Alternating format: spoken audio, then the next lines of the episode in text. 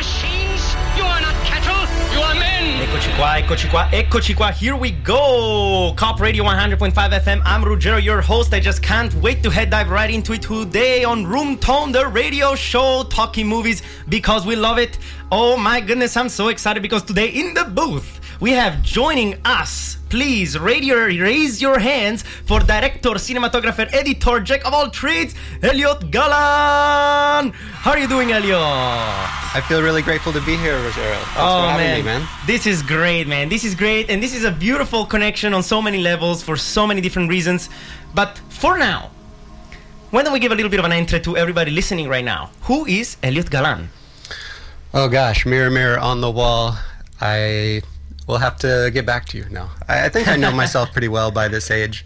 I'm uh, over 40 now, so you know I, I get to look back and, and retrace my life and examine who I am. Uh, I think it's important as you go through life to to ask yourself who you are and what what it means to be alive, uh, what it means to have purpose, how are you spending your days. So, who am I? Uh, I? You know, we identify by our vocation. So, yeah, I'm a filmmaker. Beautiful. I'm an artist. That's what I do. I'm a, a human. I'm a compassionate person. I love people. I love the earth. Beautiful. So much There's love, all- so much light of things I could say. already, already in the booth here. This is fascinating. And uh, first things first, I want to personally congratulate uh, for your incredible work on uh, when when the tide goes out. Uh, that uh, premiered at the, the Vancouver International Film Festival. That's quite some work, and it's great to see that filmmakers like you, with this bright energy, amplify the voices of Indigenous communities here in BC. And uh, this is a lot of a lot of work and a lot of respect and a lot of sensibility to that as well. So congratulations for that. Now, before we head dive into all of that. uh, how did you start making films? How was it for you? Was it more of a fade in, or you just knew you were born, you knew that you wanted to make films?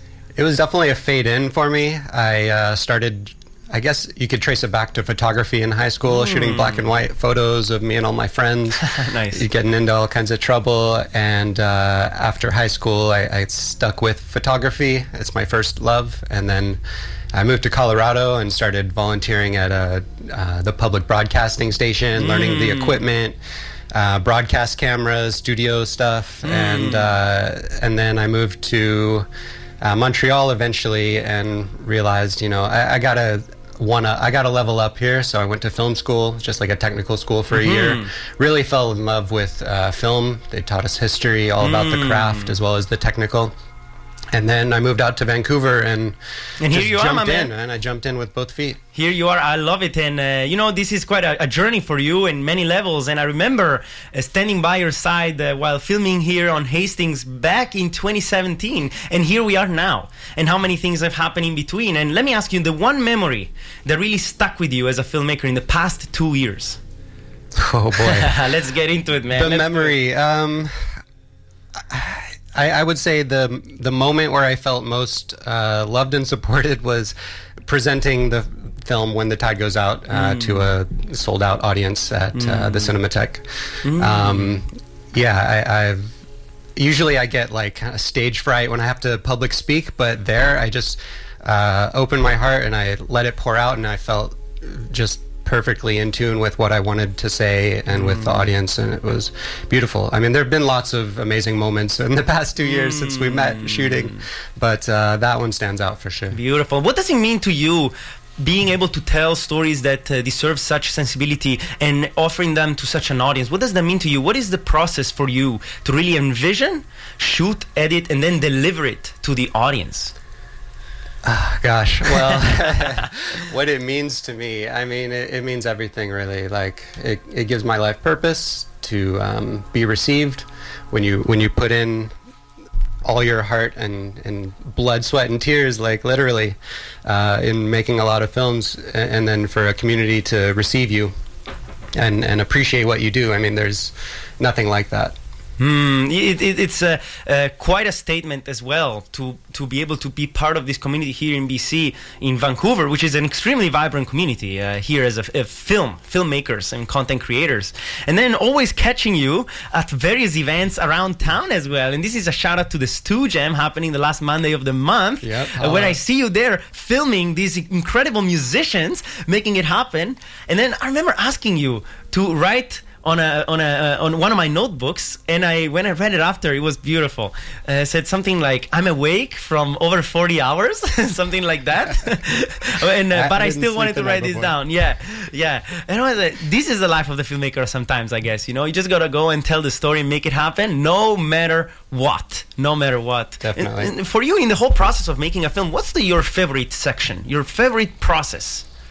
Shooting. Shooting is definitely my favorite part of the filmmaking process uh, because it, it, there's nothing more on the fly. You, you got to be anywhere and everywhere. You don't know what's next, especially with documentary. You go in with this idea, but it, it can change directions at any moment. And uh, but you know, it used to be editing because that's like where the magic happens, where you get to create the story and nurse it and and create a, a baby essentially, and it's beautiful. So i those two things are, are pretty close.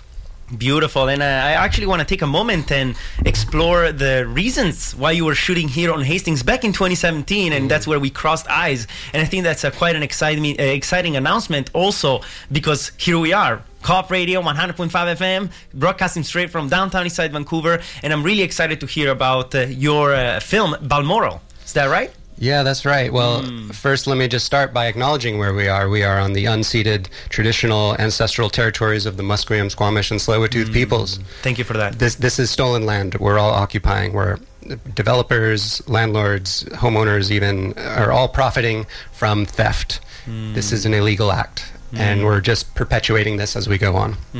So here we are, ground zero of the housing crisis in Vancouver, in BC, Canada, um, and the Balmoral was kind of the pinnacle of that moment. Uh, it was the spike of the housing crisis. Uh, we're still in the housing crisis, obviously, but uh, these SROs all over the city, there's over 100 of them that are privately owned. They're falling apart. The Balmoral and Regent are probably the two worst, definitely up there in the top few. And um, people are just they don't have any other options. So they've been forced to stay in these places. Some have been there for decades 30 40 years.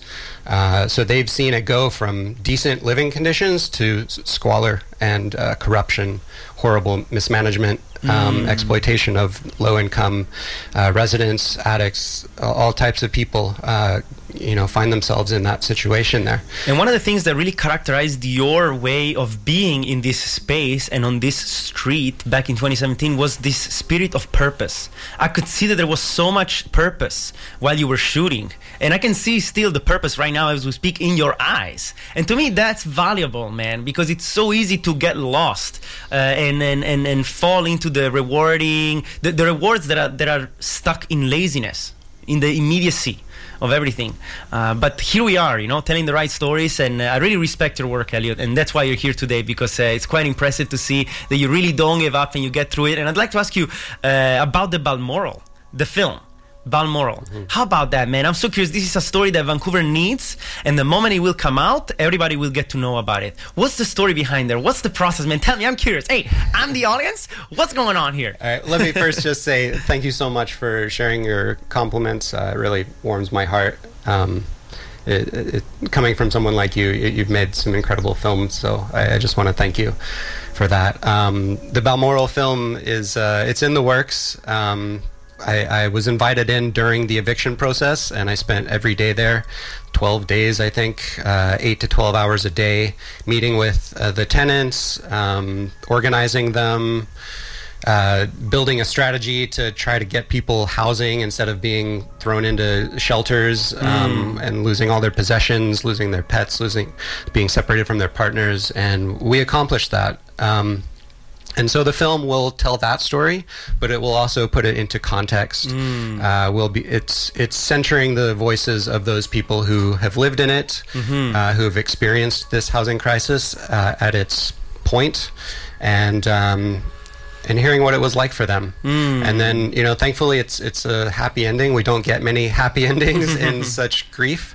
Um, but this one is a happy ending. We don't know what's coming next with the Balmoral. Of course, it was uh, voted by City Council to expropriate it.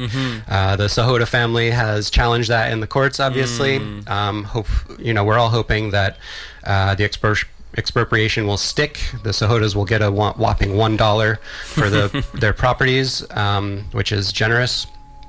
They should be in handcuffs, if you ask me. Um, and here is where it, it really gets to the to the bones of the situation, and Yeah. where your film also is, is planning to dig and uh, dig deeper and put it into context. I think that there will be so many different themes and values extracted by this story, Mm-hmm. and it takes definitely a lot of hard work, and and, and I respect that for sure. Thanks. Uh, so uh, I'm definitely looking for, forward to Balmora. Is that uh, the title of the film? How we can sort of uh, name it? yeah, the the title is on the brink of collapse. Oh, beautiful! Yeah, high so- five, man! Give me right, that. five right there. Thanks. On the brink of collapse. Yeah, well, I mean, and that's there's it's probably a triple entendre, maybe quadruple, Hmm. but obviously uh, the buildings themselves are on the brink of collapse. Mm-hmm. Uh, the people inside, including us tenant organizers, you know, by the end of that process, we're on the brink of collapse. Like Hmm. the black mold in there makes everyone sick. I was sick after just uh, less than a week, and I, I looked around, and realized everyone is sick who lives there Hmm. because of the living conditions that they're forced to endure. Uh, and then thirdly, the our whole economic and housing systems are on the brink of collapse. Hmm. People are on the streets in record numbers. People are being forced out of their homes for profit. Hmm. So things have got to change, and I, I hope to be part of that. Oh, beautiful, man. So much love in these words, man. So much love in this direction. Just like an arrow. Whoop! Just going for the sky, man. I love it, Love man. I energy, love it. man. Oh, my goodness. So, I want to actually chat a little bit more about the when the tide goes out and the process of filming that because I looked at it, it. looks amazing. Congratulations on the cinematography. It feels great. It's really taking us through a little bit of a journey here in many different levels. How was the process for you to get to shoot this film, to elaborate it, to visualize it, and then bring it to the audience at TIFF? Well, it began with a friend of mine, Ben West, who uh, was working with Tsleil-Waututh, inviting me to go and film uh, them harvesting clams, and I was like, "Oh, cool! Let, let's. All right, yeah, I'm available that day. I'll I'll go out and on the beach and." Uh, and so we, we took the boat up Indian Arm to an undisclosed location uh, because, uh, for those who don't know, the entire lower mainland is closed for shellfish harvesting due to uh, toxic runoff from industry and development.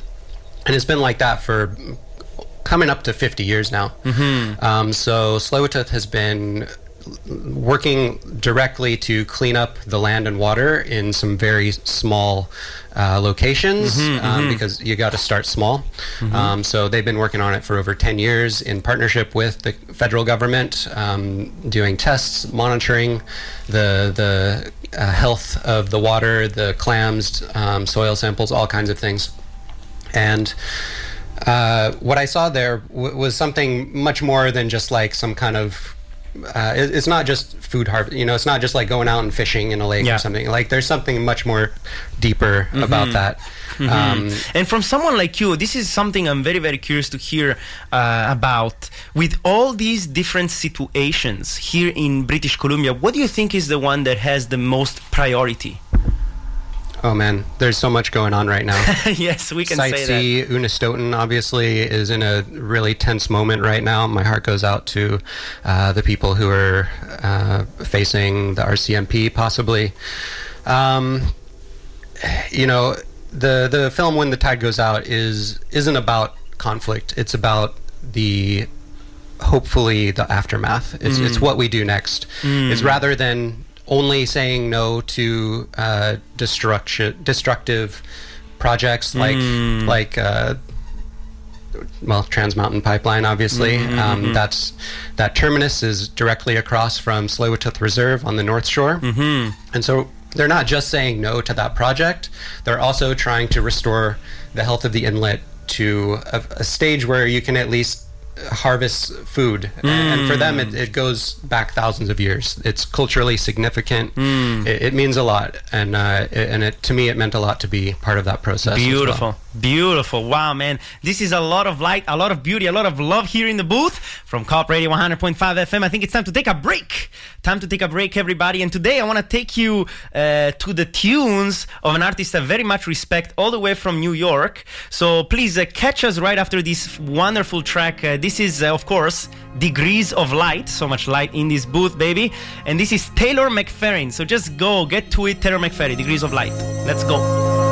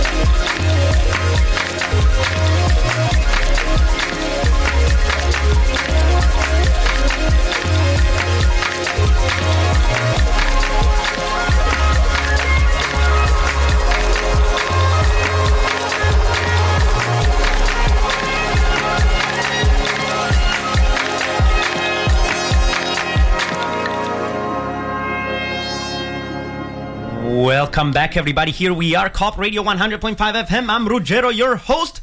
Room Tone, the radio show talking movies because we love it. That was Taylor McFadden with Degrees of Light. What a track, man. Where did that take you? Where did it take you, Elliot? Where did it take you? That took me to the sky, man. we got these beautiful bright lights uh, above us here, and it just reminded me that it's actually really beautiful outside today. So I hope people get out to enjoy it. Man, this morning waking up with the sun looking at you like that, not even one cloud, that sun screaming at you, wake up, man. You wake up. You. Not the one inside. You wake up, man. Oh my god. I loved it. I loved it so much. And I think we're so lucky to be here in Vancouver. Yet there are so many things that we have to take responsibility on. And it's great to see that filmmakers like you are able to take responsibility and uh, craft a good, uh, powerful sense of purpose out of this responsibility. And I would love if, uh, to hear from you if you could talk a little bit about your process in identifying and taking on that responsibility while you were here in Vancouver.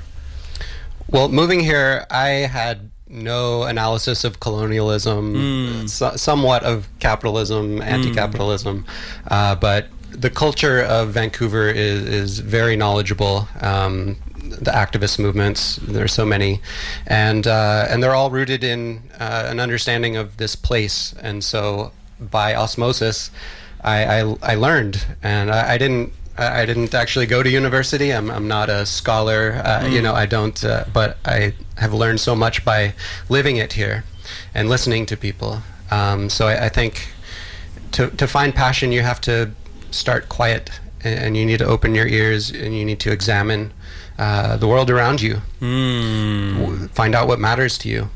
What are the best ways that you can get to experience this culture from within the community? What did you find were the best ways to really get to touch this this knowledge? Well, it took a long time. I think I, I, I came here just wanting to work in film. I just want to be a filmmaker. I want to do all this, and, and then s- I start I started working uh, with Indigenous folks actually through the National Film Board. Um, I, I was the editor for Tony Papa, a, a veteran filmmaker here, and uh, he had a good connection with the NFB. Uh, in those days, they were much uh, better funded, so they actually funded lots and lots of projects, and the, some of those came through us. And I started working with Indigenous folks, and I was like, I, I started to learn from them, and um, you know, they didn't say like, "Oh, who's this guy?" Like they they embraced me, and um, I, I'd say I learned from them. So you know, how I learned, I, I I hope others can learn that way. I mean, it's just a matter. I mean, call it luck, call it privilege. Like, I, I don't know. Like, um, I guess I just found my way to it, and I, I received it. I, I was ready for it when it came. Beautiful. And then again, luck is when uh, opportunity meets preparation. So there you go. And props to everybody out there even listening and ask yourself, you know, when was in 2019 the moment that that luck came to you? You were prepared and the opportunity showed up. Sometimes we don't even realize, you know, and we don't even realize that that has happened. And yet it happened. And being grateful for that is key to unlocking the next opportunity. And of course, that's where preparation comes in. And uh, sometimes your best friends can be books and how those books and can really stand by uh, your side and supporting your journey. And I'd love to ask you, is there any specific book that really resonated with you that you read across 2019?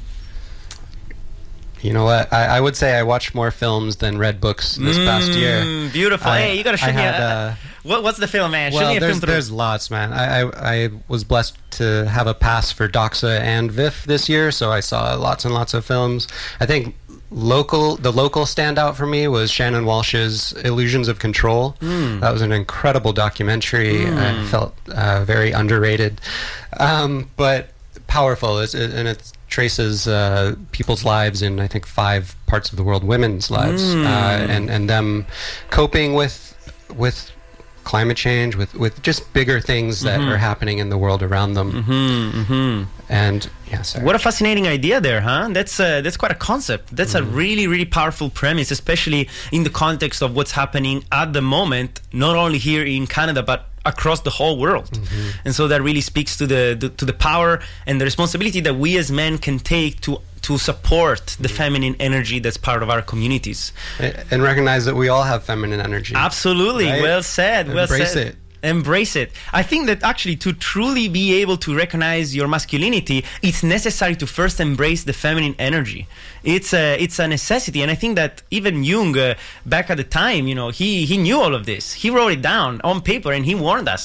And uh, I think that that's something that we really uh, have to take responsibility on. again, I think responsibility is a key word in this conversation for some reason, not only for the work that you do, but also for the, the, the many, many concepts and aspects that we have to embrace as storytellers. Because filmmakers, storytellers of the, uh, the 2020 decade. So this is our responsibility, filmmakers. We're not only here to entertain, we're also here to educate. Absolutely, absolutely. And Well- that starts by educating yourself. Mm, high five in the booth for that. Give me that, Elliot. I love it. I'm actually very curious if uh, you have any interest in exploring worlds that are outside of the documentary filmmaking realm. I do actually. I, I've been making documentaries uh, for coming up on 15 years now. Um, editing mostly, which meant working on other people's projects. In the last few years, I've started directing and shooting a lot more, A- and that's a beautiful thing. Um, but I'm also trying to open the doors to fiction. Uh, I, I believe fiction is a very powerful tool. Uh, it can teach us so much if we're willing to give it a chance. Uh, so right now, I'm working on a few different scripts, feature screenplays. Beautiful. Working about on- what? Well, working on one with my mother about our family history in Mexico. Oh, what? It's, uh, Mexico? Yeah, man. What's going on Uh, there, man? Oh well, there's a lot going on there. but this this goes back uh, a couple hundred years to uh, an indigenous uh, peasant um, Wow. and his his life story and how he. Uh, brought the family to Mexico City and how it came to present day. It's, it's, it's a pretty tremendous story that I've only learned in recent years. Wow. Uh, another film I'm working on is about my adolescence, my upbringing in Texas. I grew up in Texas, Hmm. Austin, Texas. It was uh, it was a rough time. It was beautiful, but it, it was a rough time in my life, and Hmm. um, I feel like that story needs to get out there. Hmm. And uh, yeah, those are kind of the two big things I'm working on right now. Wow. So keeping yourself busy on many different uh, levels, not only documentary, but also writing those screenplays. And uh, what's the t- biggest challenge for you about writing screenplays of yourself and your own history? Oh man, the biggest challenge with anything for me is just discipline, like Hmm. just doing it, Tur- tuning out the distractions, and just like saying, "All right, I'm just here, and I'm gonna let it pour out, and I'm gonna find those juices and let them flow, and Hmm. not care about anything else for the next." 10 hours because that's what it takes you really gotta get in that juice in Mm. that flow and that usually takes a couple of hours eh, whether you're editing or anything else like it takes a little while to settle in and really and then when it comes like it, it the rest of the world does disappear pretty well and you can be like oh my god i haven't even stood up for six hours i better Mm. take i got better use a bathroom i better stretch my legs or something Is there any kind of routine that you that you welcome into your life to help you with your creative juices? oh yeah well i have a dog bless her heart and so Nice. you know What's the name? lucy Hey, Lucy, if you're listening, a big What up, hug to you. Hey, baby.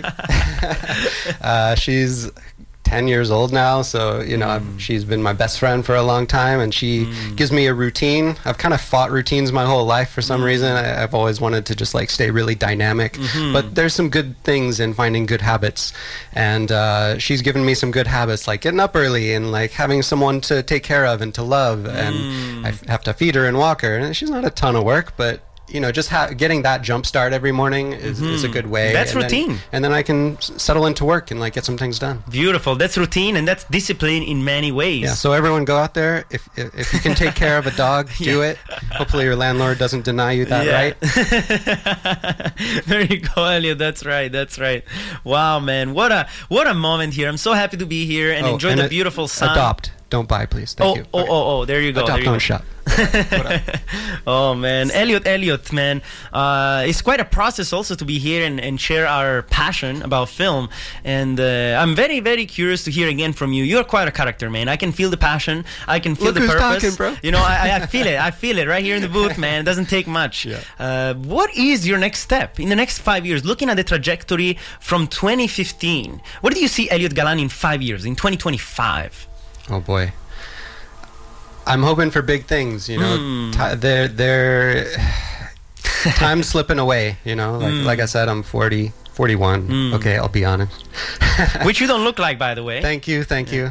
Um, I- What's the I- story, man? What's the story here? Come yeah, on, come yeah, on. yeah, yeah. I want to let it pour out. I, I want to accomplish some things. I want to make a difference. I mean, I think that's what most of us want in life. You know, some some just want a, a nice big house and a lot of money, but I, I want something that's going to make a difference for lots of people. Hmm. Um, I want to improve the world around me, and so hmm. I, I hope my my craft as a filmmaking artist, I can do that. Mmm, beautiful words. Oh my goodness, this is gold for us as filmmakers. We want this, we, we crave for this. And we forget somehow the electricity that lives in a film. The collective experience that brings everybody together and forces them somehow to also experience that story. And uh, it's really a dance between comfort and discomfort many times. And that I feel is something that, that resonates really deeply with the work that you're doing to support the, the voices that need that attention here in the community. Now, I, if I may, I would just change that word force to invite. Invite. Uh, that's you know that's true that's true that's Yeah, true. yeah. I, I see what you mean absolutely. and also because it's not easy to to invite people into the theaters Mm-hmm, nowadays with all these new distribution platforms and everything which in a way is great for us because it means that there are more places where our film can be let's say can be um, can be placed or can be uh, located. Mm-hmm. on the other hand though there, we are competing with the, the, the, some incredible content out there. How have you have you ever thought about how we as independent filmmakers could navigate this environment? Well, I think, yeah, we, we all have the capacity to build a following, and I think that's a really important piece. Work on your following, uh, you know, that to support you when you as you start to build and grow. Um, make contacts, make connections, get out there, meet people, see what they're doing, try to get known. But like, don't don't make it about yourself. You know, like remember, you're especially starting out like you're a small fish in a big uh, an ocean. you know, you're not even a salmon yet. You're like a tadpole or something. And so, you know, just just be humble and and learn. Like I said earlier, like to open your ears, listen. Um, yeah, start there. What do you think is the best ways? Where, what are the best ways that filmmakers can get themselves out there nowadays with all these different tools, all these different ways? What's the best way? uh, following your heart you know like learn learn your technology obviously like there's a lot more you know don't shoot automatic on your cameras don't just rely on your your phone for a camera. Like get get a decent setup you know get mm-hmm. something to get you started. Maybe that's just like an old manual SLR or something and shoot some mm. film. Like whatever it is just just learn it and and learn the the tools um, learn the limitations the mm. but also the anomalies of, of that tool specifically. And and then mm. just focus on the story. Once you have mm. that down like and really try to find that story Beautiful. There you go. And that story, it- it's what at the end lives at the core. Because many films can be shot very easily on DSLRs, and I think that that's where the the, the big the big uh, juxtapositioning is, the big conflict. Because it's very easy to find excuses and not shoot because of money or because of gear and all that. But if you can tap into the core idea of that story, you can make it happen no matter what. And we have incredible filmmakers that inspire us to shoot even with iPhones. And it doesn't take long. It doesn't take much to go there and find examples of great work on iPhone. At the end of the day, it's really about staying true to your heart and just going for it, as you mentioned earlier. Absolutely. there's there's this incredible documentary. Mm. Uh, I'm forgetting the title, but it's by an Iranian filmmaker. Mm. It, uh, played at VIFF, uh, edited by Walter Murch. Oh, wow. uh, best known editor in the game. and uh, yeah, he shot a lot of. It's on the. Basically, the coup, the failed and then successful coup of 1952 in Iran, Mm. and uh, incredible film, and a lot of it was shot on his iPhone. They just make it work, you know. Of course, of course, especially if you have Walter Murch on your side. Yeah, he's gonna make it happen. yeah, yeah, beautiful, beautiful. But again, right, there is so much that that's part of the film process, the filmmaking process, and something that I'm uh, uh, very uh, passionate about is the marketing process. Somehow, it is a part that uh, I don't necessarily resonate with that much, even though I'm I'm curious to learn because it's almost like telling the story of why you should go t- watch that story. You're mm-hmm. telling the story before the story itself, mm-hmm. and there is no shape or form. There are no boundaries to that marketing system. You can really tell that story and invite people to your theater in so many different ways. Is there a specific way you found to be more successful when inviting people to the theater? I am probably not the best person to answer that because I'm pretty new to this. Like, I haven't been producing very long. I've been uh, you know the one of the people behind the scenes, editing, shooting, uh, making the the story come together. Uh, so marketing is is somewhat new territory for me. Um, I, I, feel like you have the right energy for it. So mm. you know, I, am probably going to hire you in a couple years. it's a really really tough world, and I got to tell you this all the time. No matter what you do, it feels like you're not doing enough. Oh yeah. So it's not rewarding at all, unless of course when you go to the theater and you have that experience and you see that people leave the theater with a smile. That's that's what you live for. That's that's really at the core what what it all means for us. And mm-hmm. I'm sure mm-hmm. that, that that you know and uh, what this means because when an audience has received that message and welcomed it into their own lives in that way, you know that you have completed a cycle. Because a story without an audience is anything. What is a story without an audience? It's completely nothing. And so that is our love for the audience. Because they don't only watch the film with your eyes, they watch it with the hearts. And how can you thank someone? There is no way you can thank someone enough for opening up and being so vulnerable in front of such a story. Mm-hmm. Yeah, Elliot, it's uh, it's it's quite a process, and we're touching, we're going really deep right here. We got oxygen mask going deep into the ocean of film, and uh, you know what? Believe it or not, we are approaching our second break. Oh my goodness, time ticks so fast, and of course, uh, as we speak. Uh, right now, right here on Co-op Radio 100.5 FM. I'm truly yours, Ruggero, your host on Room Tone, the radio show talking movies because we love it. I'm going to continue the conversation with a one minute pitch and the Proust questionnaire right after the break with Elliot Galan, extremely passionate and talented filmmaker. Before then, enjoy another juicy track from Taylor McFerrin from New York, beatboxer. This is already there. A big hug to all of you. Catch you later.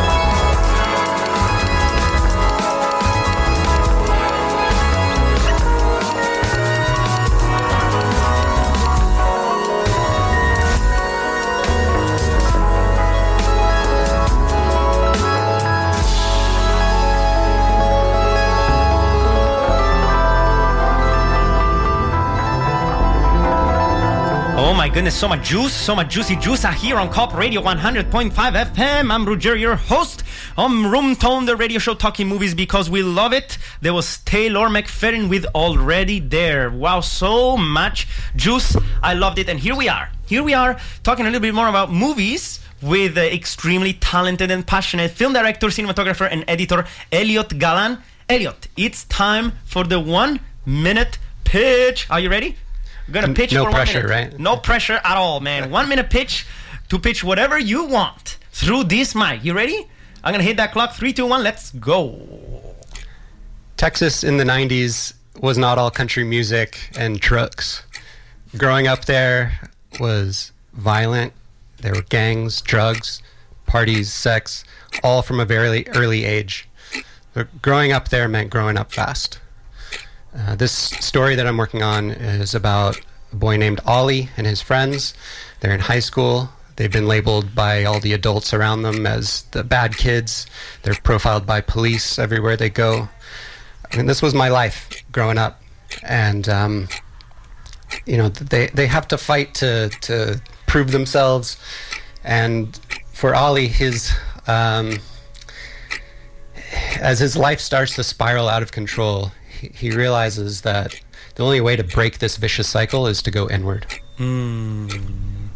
Wow, what a pitch, man! Was that a minute? That was that was really close to a minute. That was beautiful, but the the, the the the substance behind it all it was powerful. That's uh, that's that. There is some depth in there, especially because it's so close to home in many ways. Mm. Wow, man, I really enjoyed that pitch. That was an intense pitch, man. Thank you for sharing that. That's that's quite something. Uh, what would be the name of the film? Do you have a title in mind? I only have a working title, and that's Austin High. Austin High, woo! Austin High, man. We'll we'll pin that thought. We'll pin that working title. We'll take a screenshot of that and save it on our desktop. woo! And we'll touch base back on that. And now, it's time for the Proust questionnaire. Proust wrote down 35 questions, believing they would dig down to someone's true essence and identity. Of course, we're not going to go through 35, but we're going to go and pick five randomly.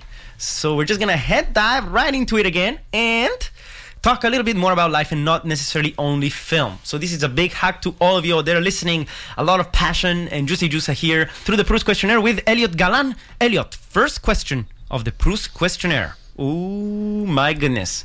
What is your greatest extravagance? Oh my god, my my greatest extravagance is definitely camera gear. I'm like obsessed with buying new lenses and looking for new ways to make my rig better. So I mean, it's is it an extravagance? It's a necessity for sure, but they're expensive. So It's part of the game, man. I think there is a lot of uh, passion that's also channeled in that way for the for the uh, the craft, and it's such a very it's such a practical way to also elaborate and, and explore that passion in many ways because that spirit of the the spirit of the craftsman comes out in so many different ways in on the film set and and when we make films. So that's definitely a very very very passionate way to and you have, celebrate it. you have to remain hungry for a new aesthetic too, or, or for you know, Mm. or always trying to learn something and build something new. Love it, love it. It's also about building that aesthetic, huh? How would you define your aesthetic? How would you define your way of putting that camera and placing it and getting that shot? I guess it's just got to start with uh, an open heart. Hmm. You know, I, I feel like uh, the most important thing is, especially when you're like kind of a one-man operation, one-person operation, is uh, to connect with that subject, connect with the people you're filming. Uh, so I try to do that first and foremost. Mm, beautiful, man, beautiful. Taking us to the second question of the Proust questionnaire. Woo-hoo. If you were to die and come back as a person or a thing, what would it be? Um, I think I would maybe come back as an animal, an owl, maybe Oh, like they're five! night Man. creatures. Or I love owls so much. If you look at this, the screensaver on my phone is an owl. Look at this cheese, No man. Yes, yeah. Oh, Get out. yeah. man, I, I'm gonna show you, man. Okay, I okay. love I trust owls. you. Fuck, man, that's beautiful. How come? Uh, because they're very reclusive. You don't you don't get to see them very often. They are very determined. They're uh, watchful. They're they're very calculated uh, in what they do, and I, think that's why. Yeah. Beautiful, man. Mm-mm-mm. Tasty, tasty. Let's go to the third question of the Proust questionnaire.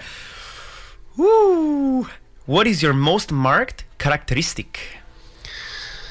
My most marked characteristic. Mm-hmm. Oh yeah, this one's easy actually. My Hmm. smile. I've got a big smile. Probably it. only second to yours. Like- every smile is a, there is a beautiful quote that says a smile is the curved line that pl- makes everything straight or that straightens everything you know that puts everything in place. People put it at ease. Yeah, yeah. I and like that's that. a free thing you know you can give a free it's free to give a smile It costs nothing. costs nothing you, you just have to start by f- and you don't even have to start by feeling good. Like sometimes you just have to force yourself to smile. But if you, s Hmm. when you smile, you feel better, and the people around you are gonna feel better. Absolutely, man. I definitely agree with that. Definitely resonate with that. Beautiful. This is leading on to the fourth question of the Proust questionnaire. What is your greatest fear? Going deep. To be ineffective. I mean, yeah. I mean, if you, uh, the only way to fail is to to not try, and so you got to try, and uh, yeah. Just don't be, don't be afraid to take risks. I, I've, I'm reading this book called The Artist's Way, and the um, there's a beautiful quote in there it, to break through that fear that holds a lot of people back. It's uh, leap and the net will appear. Ooh, la la la you la. you got to start by leaping. right? I love these these statements. These statements turn this booth into a sauna, man. Can you feel the heat? yeah. Can you feel the heat, I feel man? your heat. Wow. Leap and the net will appear. Hey, dear listeners, did you hear that? Whatever it is in your life, whatever it is, leap and the net will appear. Beautiful words from Elliot Galan here. Uh, wow, from a filmmaker with such a deep reach into his whole, in, into his soul. I love it. I love it. And this is leading us to the fifth question of the Proust questionnaire. Whoop. When and where were you happiest? Um, that's an interesting one. I, you know, when we reflect on our lives, like uh, on uh, oftentimes memories are a bit uh, painted gold. You know, like the, there's we we tend to tune out the bad things when we want to find a good memory. And uh, for me, there was a really nice moment when I was six. It was my sixth birthday. I, I remember I see the photos now, and I'm like, oh, that was that was really nice. Like we're all wearing silly costumes, and I feel like surrounded by friends, and my mother is there, and. Uh, we're out in the park in uh, Austin. It's a warm day in September, and uh, yeah, just having fun. Very Beautiful. innocent in those days. Beautiful. Mm, that's right. Huh? Innocence. And where does the innocence live nowadays uh, with, with so much complexity? Where do you think we can fish that innocence back? Well, yeah, that's an interesting question. I mean, should we find innocence within ourselves? I, I, I think when approaching something new, where you're an outsider or you know, like making this film uh, with Tsleil-Waututh, like you, you don't come in with prescribed ideas. You, you leave your ego at the door, man. So, I mean, if anything, that's a state of innocence that we should all strive to um, have humility, right? Like, you, you don't. None of us know everything. Like, just go in with uh, open ears, open heart, open mind. Beautiful, man. That humility is a key word. And it's something that somehow it's so easy to forget because we get so engulfed into what we do when we make films. It, it becomes almost like the film as something that we that we venerate and we celebrate mm-hmm. every single day. Mm-hmm. And I'm sure that you've been thinking about your films every single day that you have spent here for the past years of your life. It's just a part of being a filmmaker and taking that time to be innocent for a moment to remind yourself of that inner child and what that inner child truly desires. So easy to get lost, you know. We are drowning in information and starving for knowledge. That's quite a process right there. I love that. That's so true. Man, I want to ask you one more question. We got a little bit more time, and I want to get deeper into Elliot's soul over here. So Oh, I just want to uh, ask one more questions here from the Proust questionnaire.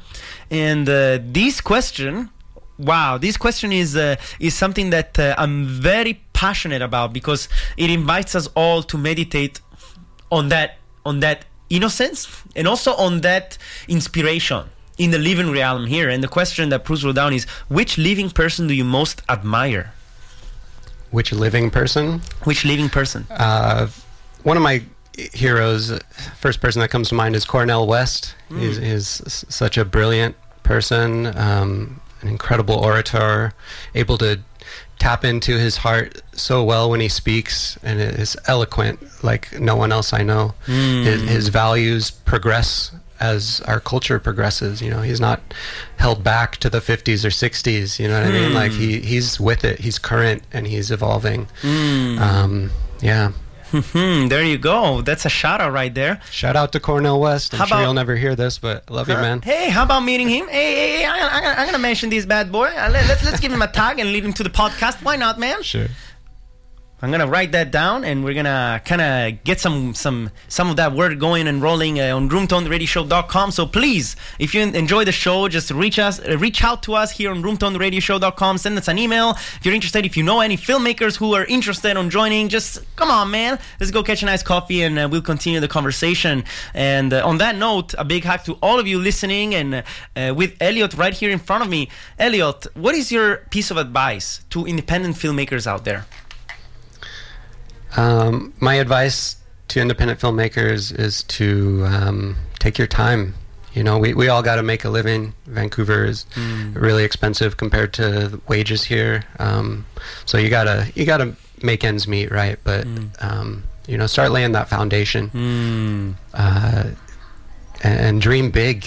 Dream big. You know, don't don't limit yourself. Like I, I worked in uh, lifestyle and reality TV for a while, and that was kind of that's that led me to leaving the industry for a little while Oh, and, wow. and trying something else. And then like I really had to tap into why I was doing this. What were you doing in a reality TV show? Uh, I was a colorist and online editor. No way. Yeah, uh, and it was good. Like I enjoyed the work a lot, but um, you know, networks just kind of tend to grind people a little too hard. the industry is a grind, I gotta say. you know, Wow. And uh, you know, so yeah, it, and I also like.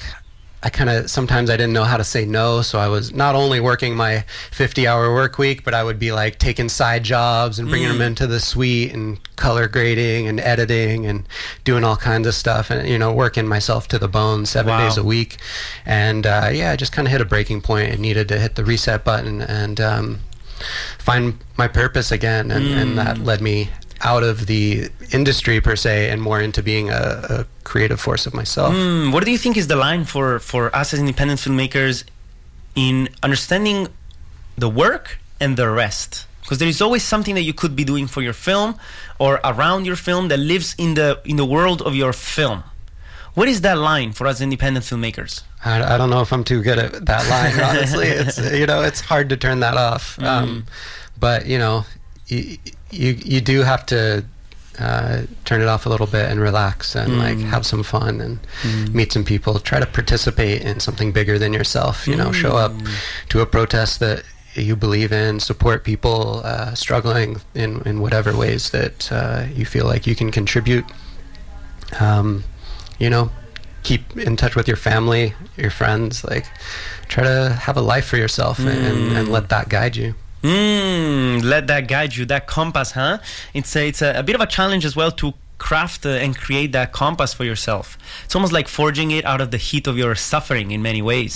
And with that heat, you forge that compass and you immerse it in your values, right? You just put it there so that you know that when you will get lost in the jungle, because it might happen, you can just look back at that compass and uh, remind yourself of where you're coming from and where you're going. Uh, Follow the water. The water always goes down to the ocean, so you know it'll lead you to the right place. Mmm, a lot of hums, so much juicy juice. Ah, Man, Elliot, what a pleasure Thank to you, have you here, man. This is uh, this is quite special, and I'm also very much looking forward to uh, on the brink, brink uh, of collapse.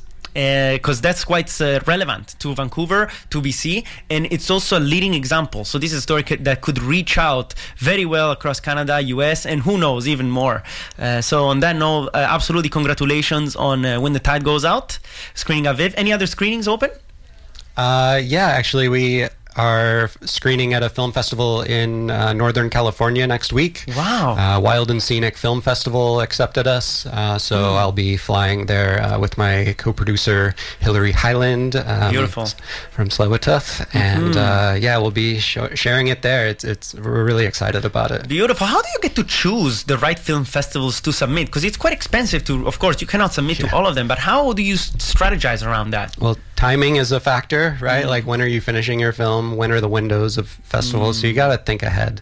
You got to make a database for yourself with and start mm. listing things, putting things in order, figuring out like how much money you have to work with, how mm. you know, try to hit those early bird deadlines. Mm. Um, try to have a solid pitch, a, a good website, mm-hmm. uh, and then, but also, you know, fundamentally, you got to look at what the film festival's mandates are, and you know, yeah, you're not going to get into Sundance unless you have an mm-hmm. in or you have just some like incredible film with a A-lister.